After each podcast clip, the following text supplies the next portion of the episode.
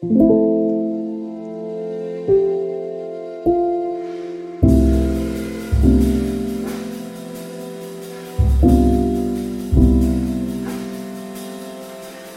det att prata om allt?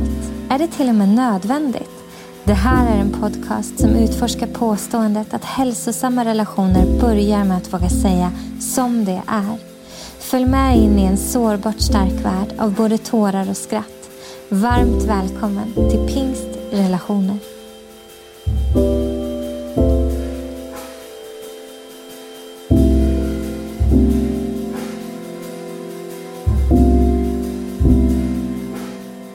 Hej alla lyssnare och varmt välkomna tillbaka till podden.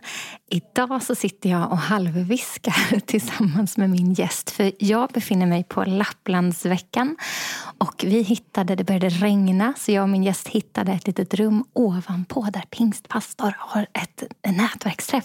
Så vi sitter och viskar och håller mikrofonerna så nära vi kan för att inte störa någon.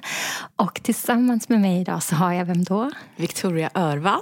Hej Victoria, välkommen Tjena. hit. Visst känns det lite busigt? Det känns jätteroligt. Och framförallt så skolkar ju jag då och spelar in podd samtidigt. i samma... Skolkar du? Nej, men jag tänker att jag borde vara där nere. Ja, just det.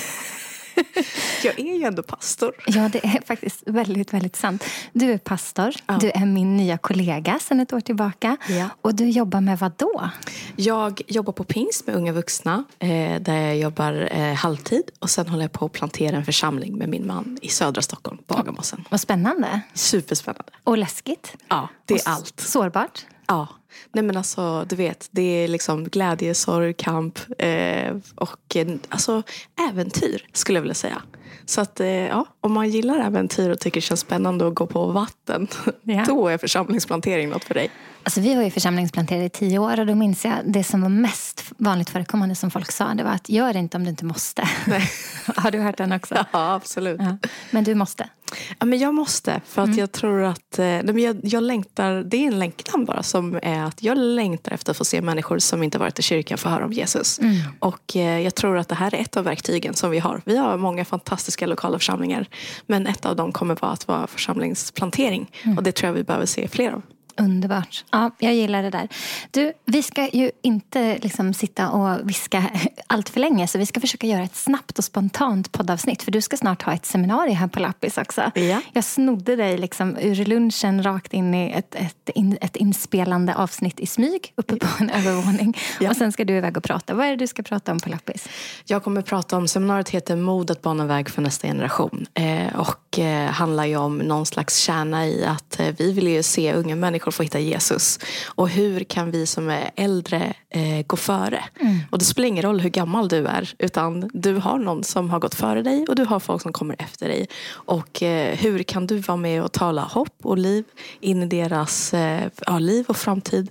Och, eh, så det kommer jag att prata om idag. Jag kommer att prata lite om eh, forskningsrapporten Kristen tro på glid också. Just. Eh, vad vi kan lära oss av den så att vi kan få ja, men veta hur känns det att vara ung i kyrkan idag. Mm. Och den, jag har läst den också. Den är ganska lång. Ehm, Jag hoppas på att det kommer en, en kortare, kortfattad version så småningom. För den Ja. är väldigt bra. Det är väldigt mycket innehåll i den. Verkligen. Mycket spännande saker. Alltså många faktorer som... Jag läste den och sen så läste jag den här, ehm, vad heter den? Här för att stanna. Olof ehm, Eh, nu höll jag på att säga... Djur... han nej, nej. Fält, nej, vad heter han? Han Olof Brandt. Brandt. Ja, där hade vi det. Brandt. exakt. Jinx.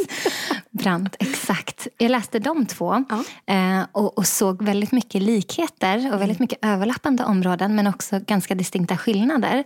När du har läst den rapporten, för jag misstänker att när man jobbar med unga vuxna och allt det här som du håller på med, att man måste ha läst den åtminstone en gång. Absolut. Hur många har du läst den? Men jag har läst den två. Men jag sitter ju också och eh, alltså, stryker över med pennor och skriver kommentarer. Och sen har jag ju förmånen att resa runt och prata om det här i olika församlingar. Ibland församlingsledningar, ibland seminarier i olika sammanhang. Och då får man ju liksom input. Hur känns det att höra informationen? Och vad känner du igen dig i? Och så får du ju liksom ännu mer trådar som binds fast. För att det är ju inte så att det som rapporten säger är nyheter för någon. Speciellt inte eh, för de som har jobbat med unga i flera år som jag har. Jag har jobbat som ungdomspastor i 11 år. Så att jag, det, jag visste mycket men det här hjälper oss att få eh, berätta för en äldre generation att det här är inte bara en ungdomspastors känsla eller insight mm. utan nu har det kommit en riktig forskningsrapport som vi skulle behöva lära oss mer av. Alltså, när du säger att du har jobbat som ungdomspastor i 11 år, mm. hur gammal var du när du började? jag var 19 år, Kristin. Wow. Ja. Kände du att du hade alla verktyg i lådan som du behövde för den tjänsten? Eller har ja. växt... ja, du hade det. Du hade, ja, Allt var klart. Du var, jag var 19. Du var färdig. Jag, alltså, jag tänker att när man är 20 så lever du i en värld där du tänker att du är bäst. Alltså, mm. Du har ju väntat på att växa upp och nu ska du få bli vuxen på riktigt. Mm. Eh, så att jag såg verkligen där och tyckte att jag kunde supermycket. Wow. Och sen jobbar man ju några år och jag hade den stora äran att få ha men äldre människor runt omkring mig som vägledde mig, som fanns med som ledare så att jag stod absolut inte där själv. Men det var jag som hade liksom titeln och det var jag som hade det högsta ansvaret. Mm. Eh, och jag har lärt mig så mycket, jag är så tacksam för de åren. Mm. Eh, men när jag började för andra gången, för jag jobbade fem år i min hemförsamling och sen sex år eh, i en annan i Sollentuna var jag då. Mm. Och eh, där så insåg jag så här, oj, nu fick jag börja om. Nu fick jag ta allt jag hade lärt mig i den första tjänsten. Eh, och då, då kändes det som att man på vissa bitar ville skriva förlåt. till för att Katrineholm hade varit försökskaniner. Alltså. Men samtidigt så tror jag att det, det går superbra att lära upp en, en, ung människa i tjänst på direkten om du har mentorer och äldre människor runt omkring som backar upp. Just det. Alltså det som blir fel är ju när du slänger in en 19-åring och säger lycka till, ha det bra, hej. Eh, men så var det inte för mig. Eh, och jag är jätteglad för det. Du hade generationer runt omkring det också. Mm, det är så enormt viktigt. Ja. Att man inte bara lutar sig mot de här samma jämnåriga som också tror att de har vunnit världen och att de är Nej. redo för allting. Ja. Liksom, utan att luta sig mot någon som har lite annan erfarenhet och andra perspektiv. Det är ja. super, superviktigt. Ja. Men i, i ditt arbete med mm. unga vuxna och med församling och du, du jobbar ju precis som jag för att hjälpa församlingarna att lyckas. Ja, yes. Det är vårt uppdrag. Um, vilket ju är ett omöjligt uppdrag men det är ett fantastiskt uppdrag. För att det sätter någon slags blick på att nej, men, så här hög är ambitionen. För att mm. det här är kallelsen till Guds församling. Men vi behöver skapa många verktyg för att nå dit. Uh, och kanske inte alltid kommer nå hela vägen fram. Uh, oftast. Men vad är det du ser är faktorerna som som församlingarna hajar till på, eller när du har seminarier som du har idag och som du har haft flera gånger redan. Att, vad hajar de till på? Vilka är de här, oj är det så, faktorerna kring varför? För jag vet att den här kristen tropologin, den mm. handlar väldigt mycket om eh, att många som växer upp i kyrkan inte sen blir kvar, mm. vare sig i församling eller i tro. Ja. Och faktorer kring det och hur vi kan, jag vet inte, jag minns inte siffrorna nu. Du har 60 procent lämnar innan de har fyllt 23. Men då är det 40 procent eh, om du räknar med bara barn och ungdomar som har växt upp i de eh, familjer som redan har varit med. Okay. Alltså, så barn som har växt upp i kyrkan det är 40 procent och de som har följt med eller blivit frälsta på barnläger eller ungdomssammanhang och ändå spenderat många år i våra verksamheter, eh, då blir det 60. Wow. Mm.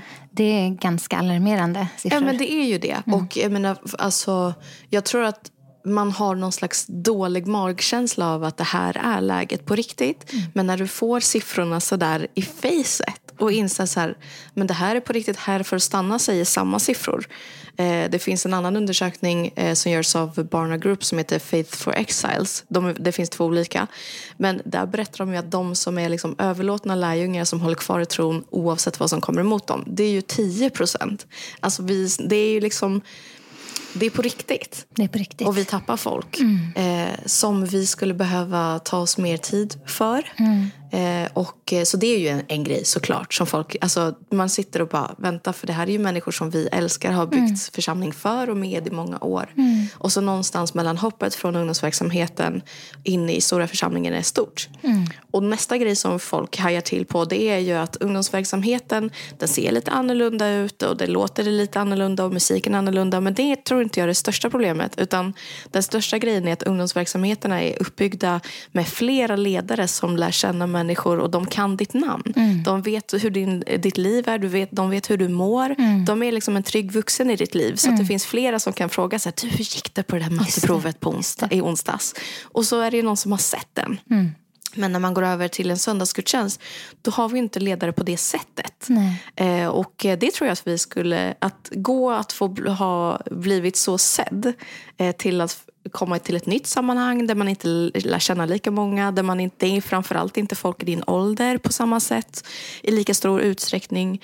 Eh, men de där, eh, alltså att bli sedd mm. är ju det som jag tror saknas ibland. Och det finns fantastiska människor som gör jättebra jobb men vi skulle behöva bli fler. Yeah. Eh, och det tror jag också är en så aha-upplevelse. Mm. Att du behöver inte vara jordens modigaste eller starkaste eller bästa människa för att leda en ung människa till tro.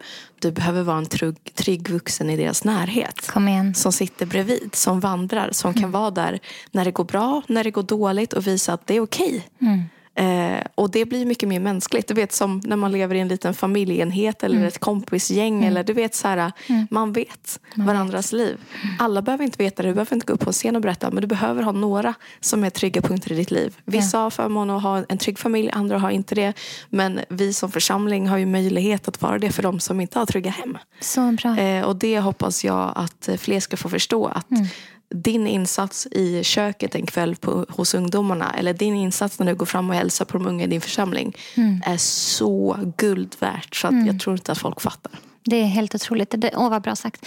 Jag tänker på, ibland så pratar man ju när det kommer till unga människor om, om vändpunktsfaktorer. Mm. När, när unga människor kämpar med psykisk ohälsa eller mående som inte är toppen. Eller ja, men du vet, identitetsfrågor eller funderingar om vad ska jag göra med framtiden och finns det ens någon framtid? Och allt det här som, ja. som är så överväldigande och som, där vi ser att de unga människorna är extra utsatta. Mm. Då pratar man ju om vändpunktsfaktorer. Alltså saker som faktiskt fick, eh, fick situationen att det, det blev inte bra efter det. Nej. Men någonting vände. Just det. Tänker du att det är lite på samma sätt med, med unga människors trosresa? Att det kan finnas vändpunktsfaktorer i församlingen i de här eh, möjligheterna till samtal och reflektion som jag vet är en stor del av rapporten, i, som du gärna får säga mer om, i de här trygga vuxna som finns där som ser en, i människor som, som är med och på något sätt leder en genom övergångarna från barn till ungdom, från mm. ungdom till ung vuxen, för det är också ett glapp som Absolut. vi ibland missar, eller ja, hur? Ja. Från ung vuxen till, till kanske barnfamilj, mm. om det, man hamnar där där i livet. Ja. Alltså det är många övergångar. Mm. Kan det vara vändpunktsfaktorer när det kommer till tron som gör att det inte glider åt, åt hållet där man försvinner bort från gemenskap både med människor och med Gud? Ja. Vad tänker du om det? Eh, jag tror det absolut. Sen måste du också vara medveten om att när du är typ 18-19 så är du i en period av livet där du ifrågasätter allt. Och det är därför de låter så jobbiga ibland. De mm. låter kritiska, de låter skrikiga. De är som jag var när jag var 20, tycker att de är bäst och har rätt i allt. Mm. Eh, men de sitter i en situation där de, om vi tänker att de har en ryggsäck med sig av hela deras livserfarenhet. Mm. Då vänder de upp och ner på den ryggsäcken. Mm. Och så tar de upp varenda bit och kollar, är det här värt att ha kvar? Mm. Och då misstar vi det ibland i kyrkan för att så här, oj nu är de askritiska mot tron. Nej, de försöker se om det håller. Mycket på bra. riktigt. Mycket bra. Eh, så jag tror absolut att alla grejerna som du nämner kan vara anledningar nog. Men man måste också i den perioden så försöker man ju bli vuxen själv mm. också. Så vi kan inte på något sätt liksom försöka pusha på. Om, om, du, möter, om du är äldre så går fram till en yngre som inte vill prata med dig. Mm. Tonåringar vill aldrig, så det får nej, man bara gå nej. om och om igen. Det, det får du bara släppa. Yes. Men unga vuxna, alltså mm. de vill. Mm. Eh, så testa. Alltså, du får se, de får leda relationen. Men mm. om du åtminstone börjar med att säga hej, vad kul att se dig. Mm. Alltså, det är ju ett steg på vägen så får vi se.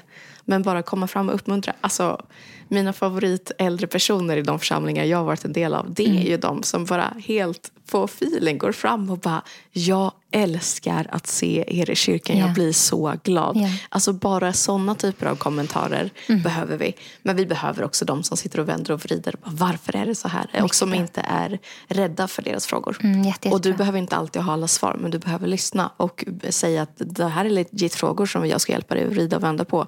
Eller hänvisa till någon som du tror kan svara. Eller kanske någon bok eller något. Men så bra. Men det, just det där, för det där kan vi prata om en liten stund. Alltså faktorer som gör att man stannar. Mm. Eh, alltså gemenskap och alla de här bitarna är super, superviktigt. Men när du själv har läst rapporten och när du jobbar med det här och all din erfarenhet med unga människor också. Mm. Eh, det här med samtalet, ja. alltså utrymmet för frågor. Kan vi prata lite om det? Mm. Vad, vad, vad tänker du där? Men jag tänker att det är så viktigt för oss att spara, alltså skapa utrymmen där människor kan få våga vara ärliga. Alltså mm. Jag har haft så många samtal med ungdomar som kommer och vågar ha alltså, alla frågor i alla kategorier. Mm. Och det är en sån ära att få ha de frågorna. Och vad har jag gjort då?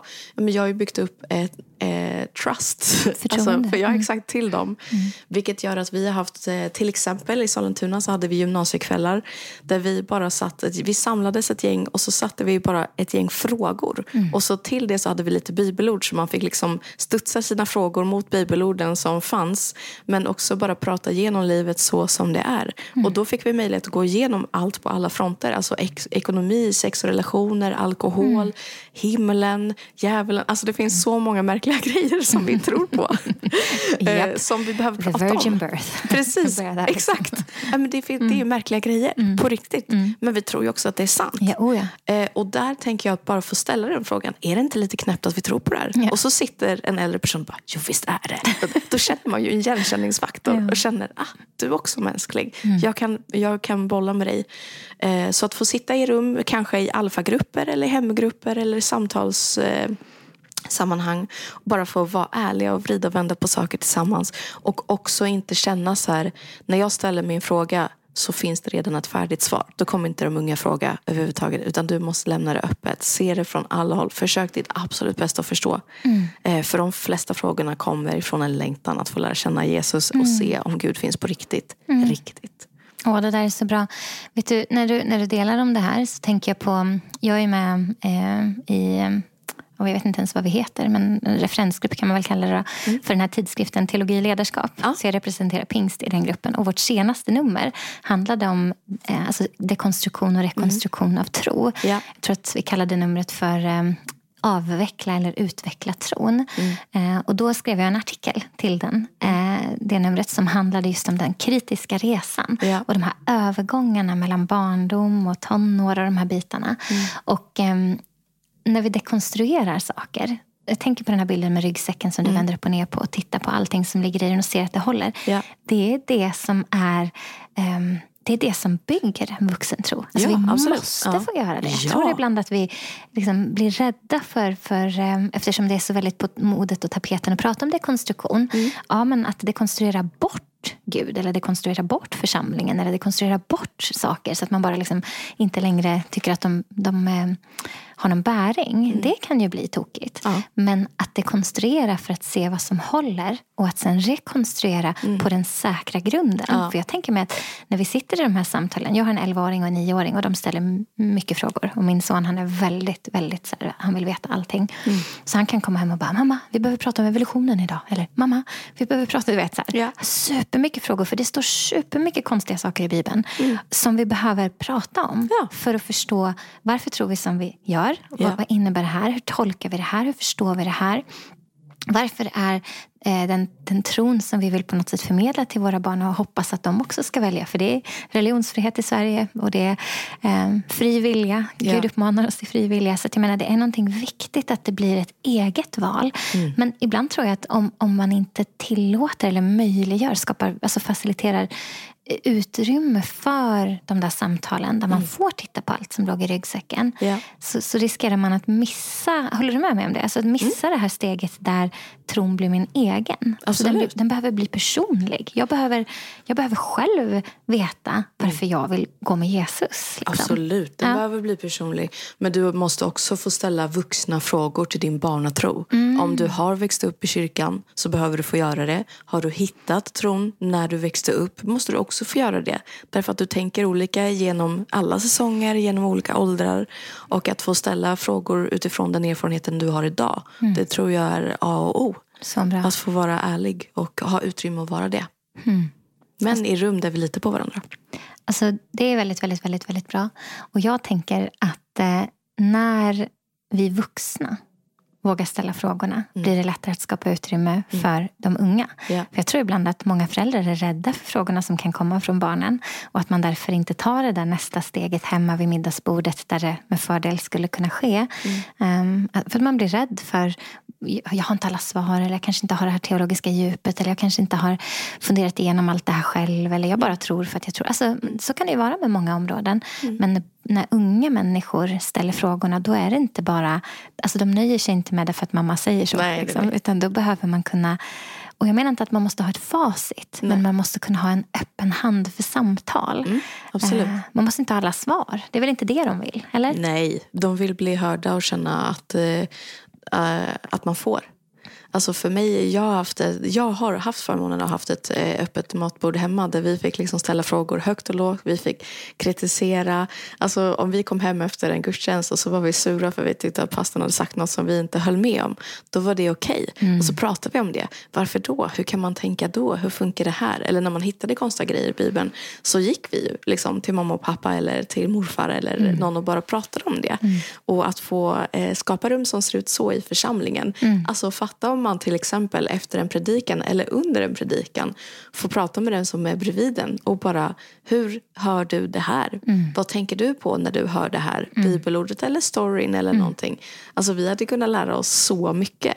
Eh, därför att eh, det är mycket lättare att identifiera och känna igen en tro hos en annan människa mm. som man har framför sig. Mm. Sen är ju vår liksom högsta och största förebild Jesus. Mm. Men tills vi ser honom igen så mm. måste vi också kunna få se ja, men Gud i varandra, ja. i det han har lagt ner i oss. Ja. Och så är vi olika, så ja. vi fångar olika delar av ja. vem han är. Ja. Förra avsnittet så pratade jag om församlingen och gemenskapen som bär de här bitarna och, och hur viktigt det är att vi får vara olika. Men, mm. men jag tänker på det här bibelordet där det står um, tillsammans med alla de heliga ja. ska vi kunna förstå mm. bredden och djupen och längden och höjden mm. av Gud. Och på något sätt, ja, men om det bara är Alltså om, om det är vad heter det, konformitet, alltså om, det, om vi ska alla vara likadana mm. och uppfatta Gud på exakt likadant sätt och vi ska ha samma perspektiv och vi ska ha samma favoritbibelställen. Då får vi inte någon bredd och höjd och djup och längd utan då får vi bara men Kristin Wiklund, liksom. Mm. hur kul är det? Mm. inte superkul. Liksom. Men det är kul, skulle bli men det skulle bli lite ensamt om det bara är din bild. Det skulle bli så mycket Johannes evangeliet. Alltså, det finns fler evangelier. Jag bara, ja fast Johannes, det går ju inte. Jag behöver någon som drillar mig i Matteus. Liksom. Ja, men vi behöver allt. Vi behöver djupingarna, vi behöver de mm. som känner mycket, vi mm. behöver logikerna, vi behöver de som älskar, som är praktiska. Mm. Alltså som älskar och liksom vill uttrycka sin kärlek till Herre genom att bygga. Mm. Eh, konstnärerna, alltså vi behöver alla. Mm. Och ibland så låter det som att vi som talar på scener alltid är så super... Eh, vi, vet all, vi vet vad vi pratar om mm. och det gör vi ju ofta mm. så förhoppningsvis, för vi har förberett, mm. förberett oss. Mm. Men att vi aldrig skulle vackla eller eh, tvivla. Mm. Eh, och att få ge rum för att dela stories, kanske inte när man är mitt i det, men ändå när man har tvivlat klart och bara få ge de erfarenheterna som man har fått med sig på resan. Det gör ju också att folk som sitter i en tvivelperiod kan få titta på aha, det behöver inte betyda att jag förlorar tron. Utan Nej. det är bara att nu är jag inne i en period där jag får ha lite extra frågor och det är okej. Okay. Mm. Åh, det är så bra. Jag tänker på den här Sveboda. Vad är, mm. det, vad är det boken heter? Är det Bortom tvivlet eller det goda tvivlet? Nej, jag tror det är Bortom tvivlet. Bortom tvivlet. Mm. Eh, tvivel är på något sätt en förutsättning för tro. Men det samtalet har mm. vi inte riktigt alltid haft Nej. i kyrkorna. Vi har inte alltid pratat om det. Att tro, tro, tron tål att prövas. Det var mm. tydligen en svår mening att säga. Ja. Tron tål att prövas.